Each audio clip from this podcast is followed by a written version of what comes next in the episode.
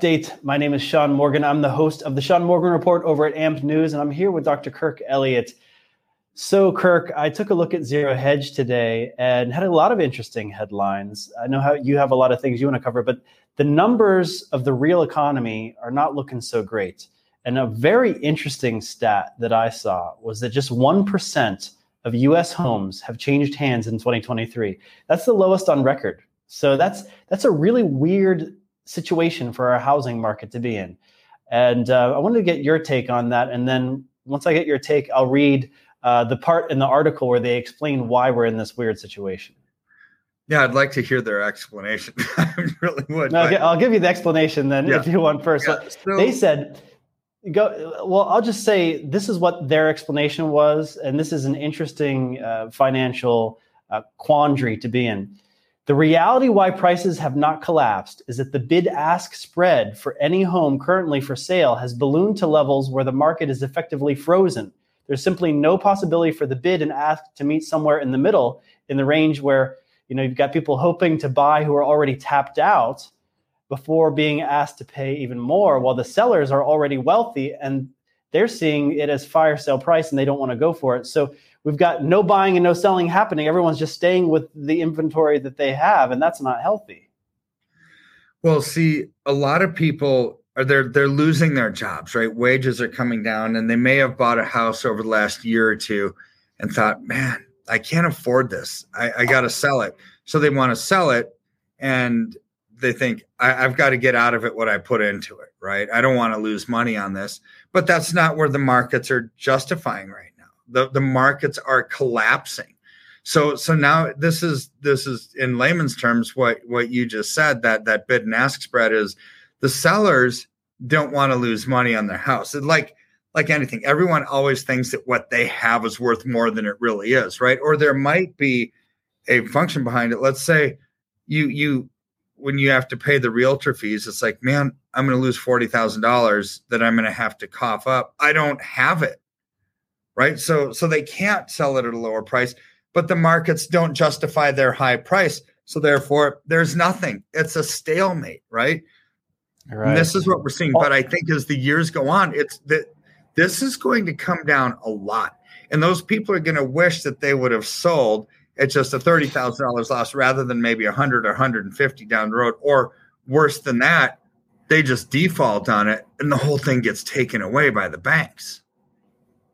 I agree. There's another weird indicator where all the Airbnb uh, inventory is not working out the way investors had thought it would. They thought, oh, I'll buy an extra house, I'll just rent it out on Airbnb, but then no one uh, is renting it out, and now they're stuck with this uh, investment property and they don't know how to get rid of it. Uh, so you're right, I think, when you say that.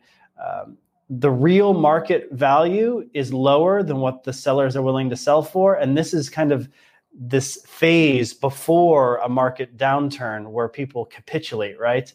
Uh, yeah. Other really weird, um, not weird, but just very uh, in line indicators for a coming recession uh, is the Philly Fed manufacturing survey said 10th straight month of contraction for manufacturing.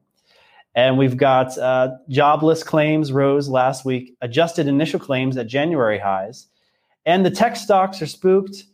Netflix, Tesla, Taiwan uh, semi earnings, and the world's largest chip maker slash guidance. So the AI boom is failing to deliver. So people keep thinking that something is going to save the stock market, the latest trend. And we certainly saw a pop with AI, but uh, this is not sustainable. No, it's it's not sustainable. And and you know, you look at these so we we went over that real those real estate numbers right it's like okay there's there's even worse ones than that, which is that's existing inventory, right? Uh, buyers don't want to sell their stuff for lower than what they paid for it. But you look at construction on on the flip side of that. That's the other part of real estate, right? U.S. housing starts down eight percent. This isn't for a year. This is over the last 30 days. So these numbers are for 30 days worth. Building permits down 3.7% multifamily construction um, units started down 11%. And basically just for for rental units like apartment buildings the number of permits that are that are being going out there for construction companies to build these things down 13.5% in one month so the average is a 10% contraction in the demand for construction in simply one month okay that's massive right so so how can biden go out there and say yeah we're we we've won this war on inflation. The recession's over.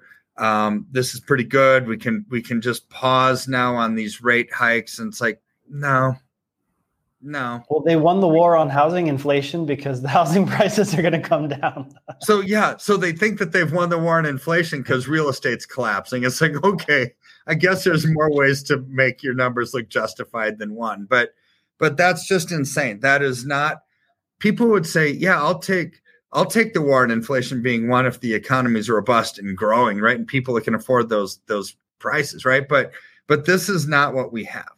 The yeah, it looks like they won this war on inflation and housing because nobody can afford to buy a house and the prices are absolutely tanking. So they're going to spin that as a positive, saying, "Look, we're beating inflation." Where anyone that's looking to buy a house or sell a house is thinking, "Crud, I there's no inventory there. The buyers aren't selling. The the buyers are, or the sellers saying we're not making any money. We're not going to sell. It's like this is this is a brutal domino effect that's happening right underneath our nose. And what we're seeing is a wealth transfer where I remember when BlackRock was during the, the housing boom was buying up all the single family homes and their plan was oh we'll just rent them all out to to the serfs you know so what we have is less people owning homes you know and more people renting at inflated prices and it's just stretching people um, you you noticed a couple other really interesting headlines. Nigel farage the famous british politician has been debanked. So you know this is this is crazy. You never saw this years ago where people all of a sudden lost their ability to do do banking but now we've got kanye west and nigel farage and anyone who happens to be a controversial conservative figure uh, can no longer bank with certain institutions. Yeah so so we've we've been warning about this exact thing sean for for now months on on our shows right? So it's it's about your ability to buy or sell according to the world economic forum is is because there's programmable money. And if we don't like what you're spending your money on we're going to cut you off. And then you've got bank for international settlements saying the use of funds has to match up with their ideology or they're not going to allow bank wires right? So so the the common theme is ideology your views has to match up with theirs or no money right well that's been our warning and people have called me and said kirk that's so such a radical view and that's never going to happen. It's like, no, it it's not my words, it's theirs, right? And then they did it, right? So, so Nigel Farage, why was why was he debanked? Because okay, he's a very high net worth person at a very private level concierge level bank called Coutts, C O U T T S. So this is you know basically a wealth management firm a bank for private individuals that have high net worth you would think they're gonna they're gonna take really good care of these people right yeah. well, well no i mean what what's to think that you've got nigel farage who's high net worth at a very uh, prestigious bank you know uh, been around since the 1600s one of the eighth oldest banks in the world. I mean this is amazing right? So so yeah you and me and anybody else who just has a, an account at JP Morgan Chase or Bank of America or whatever, right? It's like, what's to make us think that that we're not going to get debanked if we say something crazy? Well, we're, they will keep they will keep working with the Jeffrey Epstein's. That we've seen that in the news. Yeah. That no matter how many warning signs came up, they just wanted to keep clients like Jeffrey Epstein. But a billionaire like Kanye West is kicked to the curb for being controversial. Uh, so it's not about profit you know, this is about uh, ideology, like you said. It's already happened to me. Got kicked off of PayPal and Venmo and Patreon, and uh, it's already happened to the truckers in Canada, who right. and the people who supported the truckers. They got their accounts frozen. So this is a major power play. Well, it is a major power play, and see, see, so Coutts lied to him, saying, "Oh, your your uh, financial threshold has fallen below that to be a, a member of the private bank. And he said, well, well that's garbage. It, it didn't. But then they, so because he's a high net worth public figure, they had a 40 page memorandum that described why they had to do this. So in this memorandum, it, in an explosive like 40 page memo, Brexit was mentioned 86 times, Russia 144 times, PEP 10 times, support for Trump plus views on immigration, net zero, and the vaccine oh, yeah. were also listed as reasons to exit. There you go. There's so the taboo list. They they have the list, right? It's like when you count the words of the reasons why, it's like, okay, ideology does make a difference. Everything you and I have been warning people about, he just got it, right? He just got right. uh, debanked because of his views because of his conservative political views and his ideology. This is why I mention these things with you on these shows and talk about the Bank for International Settlements saying that ideology is going to be the cause of ownership or non ownership. I, this is why I talk about Dr. Pippa Malmgren at the World Government, you know, Summit, saying programmable money means the ability to cut you off from buying or selling if your digital social profile doesn't add up. It's like, wow. So so I bet poor poor Farage's social credit score is probably pretty low right now, right? Because he got debanked, right? But but to me, that's almost like a badge of honor for him, right? It's like, yeah, he stuck true to his guns. He he's just going to have to find another bank that that will take his hard-earned money. Um, but those are becoming harder and harder to come by with consolidation. Right in the banking world where big banks are buying up medium and medium buying up small banks, right? They need consolidation for their evil plan to separate people from their money to work because probably ind- independent bankers would never do something like that. We actually have to be grateful to see these canaries in the coal mine now so that we can anticipate and plan for the future because uh, you know you bet whenever I had my debanking experience that it forced me to figure out how to be resilient. And now we're experiencing that as a collective. All conservatives worldwide have to figure out how do we get our privacy? How do we have a, a parallel financial system? And of course, gold and silver plays perfectly into that because it's private, the government doesn't track it, and it's part of our ability to interact with each other privately. Maybe I want to buy a car from you, Kirk, and I don't want uh, the FedNow system to be able to analyze that transaction for whatever reason, uh, because it's going to be a gas guzzler, and I'm going to get a lower social credit score because uh, you know of climate change. I can pay you in gold for your car if I want to. Sure, absolutely. I mean, gold and silver are amazing in a barter type world because they're not digital. You're not a digital slave in their digital world. It's a private transaction that's portable. You can carry it with you. You know, gold for for high ticket items, silver for low ticket items, just day to day stuff. I mean, it really is a de facto currency. In a worst case scenario, well, it might be your ticket, right, uh, to freedom. Um, but outside of that worst case scenario, well, it's just a stinking good investment right now. I mean, silver's up literally like nine percent in the last week. Um, it's up over 45% in the last six months, over 110% in the last three years. I mean, it's just doing really well. But but to me, we're we're beyond the point of just investing into something because it's doing well and it minimizes your risk. We also have to consider the future ramifications of our freedom, right? And and tangible assets like gold and silver are the pathway to financial freedom because it it it's a private transaction that doesn't make you a digital slave in their digital world. And something you've been talking about is this meeting in Durban, South Africa of the BRICS nations, the Russian embassy alluding that it could be gold backed. And we've seen various signals that the, the US dollar might lose its, its prominence. And you told me about an interesting headline with the IMF about Chinese uh, currency being used to pay off debt. Can you explain that one? Well, just two days ago, the the International Monetary Fund said, "Hey, countries settling with each other on their debt, you know, so let's say uh, Brazil owed Pakistan some money. And it's like, okay, instead of using the US dollar as the world's reserve currency, they said, okay, we can use the Chinese renminbi. So the renminbi is the the Chinese internal currency that's used, you know, for day to day stuff in China. The yuan is their external currency, you know, for for international settlements. So so the IMF said instead of the US dollar, we're going to use the internal Chinese currency for settlements of all debts between com- countries. It's like, oh my word. Wow. Like last nail in the coffin for the US dollar's death, right? It's like this now international settlements. What's next? That, there's not any other the only other thing left is to completely dismantle the US economy, right? Because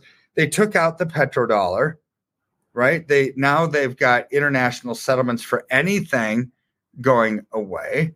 Um, I mean, the the demand for the U.S. currency stinks because the interest rate cycle and everything else happening in our massive amount of debt. So the only yeah. thing that's left is to collapse the country internally and not just take away these these um, given statuses for the U.S. dollar that all international settlements are traded in it, that all oil is traded in it, right?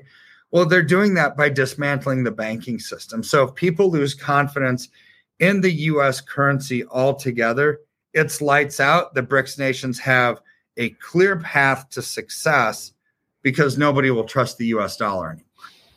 Especially for, for those bonds, those reserves. You know, the US has a very robust bond market, nothing else compares to it. Uh, the Chinese currency doesn't have a good bond market. And so if the BRICS launch this currency that's gold backed, then everyone's going to have to have gold reserves to, to back that currency. Uh, then we're going to have a new reserve currency because no one's going to want the stupid US dollars that are backed by nothing. Right.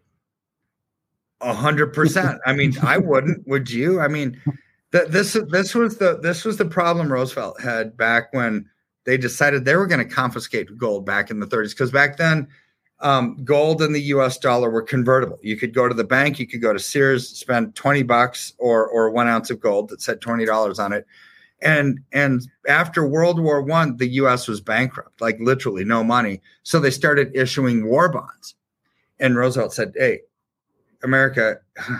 You have to want these things. You have to bail out America. And they say, no way, we, we've got gold. Why, why would we want something? We think you're bankrupt. So he forced the issue and confiscated gold. So people would have to go into their stupid war bonds, right? So fast forward to today, gold is no longer backs our currency at all, right? That's been decades since that that's been around. So it's not a, a currency that it, it's just an investment like anything else. And under Dodd Frank, basically they said, oh, if we got to bail somebody out, we'll just do bail ins, right? So this is the new methodology for governments confiscating people's assets is through a bail-in, um, not by going door to door and saying, "Hey, we want your gold, we want your silver, we want your tangible assets, whatever you have." No, they're just going to do it with a flip of a switch and say, "Okay, ten percent one-off special purpose tax, a bail-in. You had a hundred grand in your bank account tonight. You're going to have ninety thousand tomorrow." That's the easy path to government confiscation of people's assets. Trying to find a private asset that's at a depository or buried in your backyard or wherever you put it is going to be difficult at best, right? And so it's easy to get to the end. It's only 2% of the population own gold, only 0.9% own silver. It's not a big enough pie for anybody to be worried about on confiscation, in my opinion, when they can go after the digital low lying fruit, the bank accounts oh. that 98% of America has. That's easy. That's a good point because I think that might be one thing that people are thinking to themselves, oh, what if the government tries to confiscate my gold? But you're right that they would obviously confiscate the thing that they already have uh, can attach to your bank accounts uh, seamlessly like they already do. The IRS already does it. Uh, so my my thought as we're closing out this talk is about being proactive versus reactive because if mm-hmm. people are choosing to be proactive now and anticipate what could unfold in the coming months and years, it's going to be a lot different than after. Like, for example, now we have international debts settled almost exclusively in US dollars. But if we fast forward six months or one year, we're going to see more Chinese currency, perhaps the BRICS currency, whatever it might be, being s- settled in. And, and so that's a really different uh, valuation for the US dollar. That's a really different valuation for gold. And so I'm thinking to myself, if people can start to anticipate and, and, and, and be proactive now about their decisions rather than reacting once the BRICS already make the announcement in August, once uh, the IMF changes their policy again with international settlements of debts, you know, you know what I mean? That, that it just it seems kind of um, silly to wait until the sky falls rather than just you know figure out a, a, protection plan now you know what i mean no it, you never want to wait till the sky falls i mean at some point when central bank digital currency hits us FedNow is alive and well which actually as of july 20th today um, you know, you you've got J.P. Morgan Chase. This is bringing the FedNow app live to it to its customers, right? So, and it's going to continue to roll from bank to bank to bank to bank to bank. Um, I would rather be nine months early, six months early, three months early than one day late, because one day late might mean you don't get the funds out. All right. Yeah, that's a good point, especially depending on how how active you are politically uh, if you're the kind of person who watches Badlands Media, then they're already they've already uh, identified you. So, uh, yes. uh, thank you. I, I, don't want to scare people too much, but like it literally already happened to me. You know, they they know what keywords are associated with you, and we know from that 40 page report exactly what keywords. One of them is Trump uh, that they don't like. So thank you, Kirk, for educating us today. There's a link in the description below. People can get that free consultation with your team. Uh, so take advantage of that now while it's still available. And thank you, Kirk. We'll see you next week. You bet. We'll see you.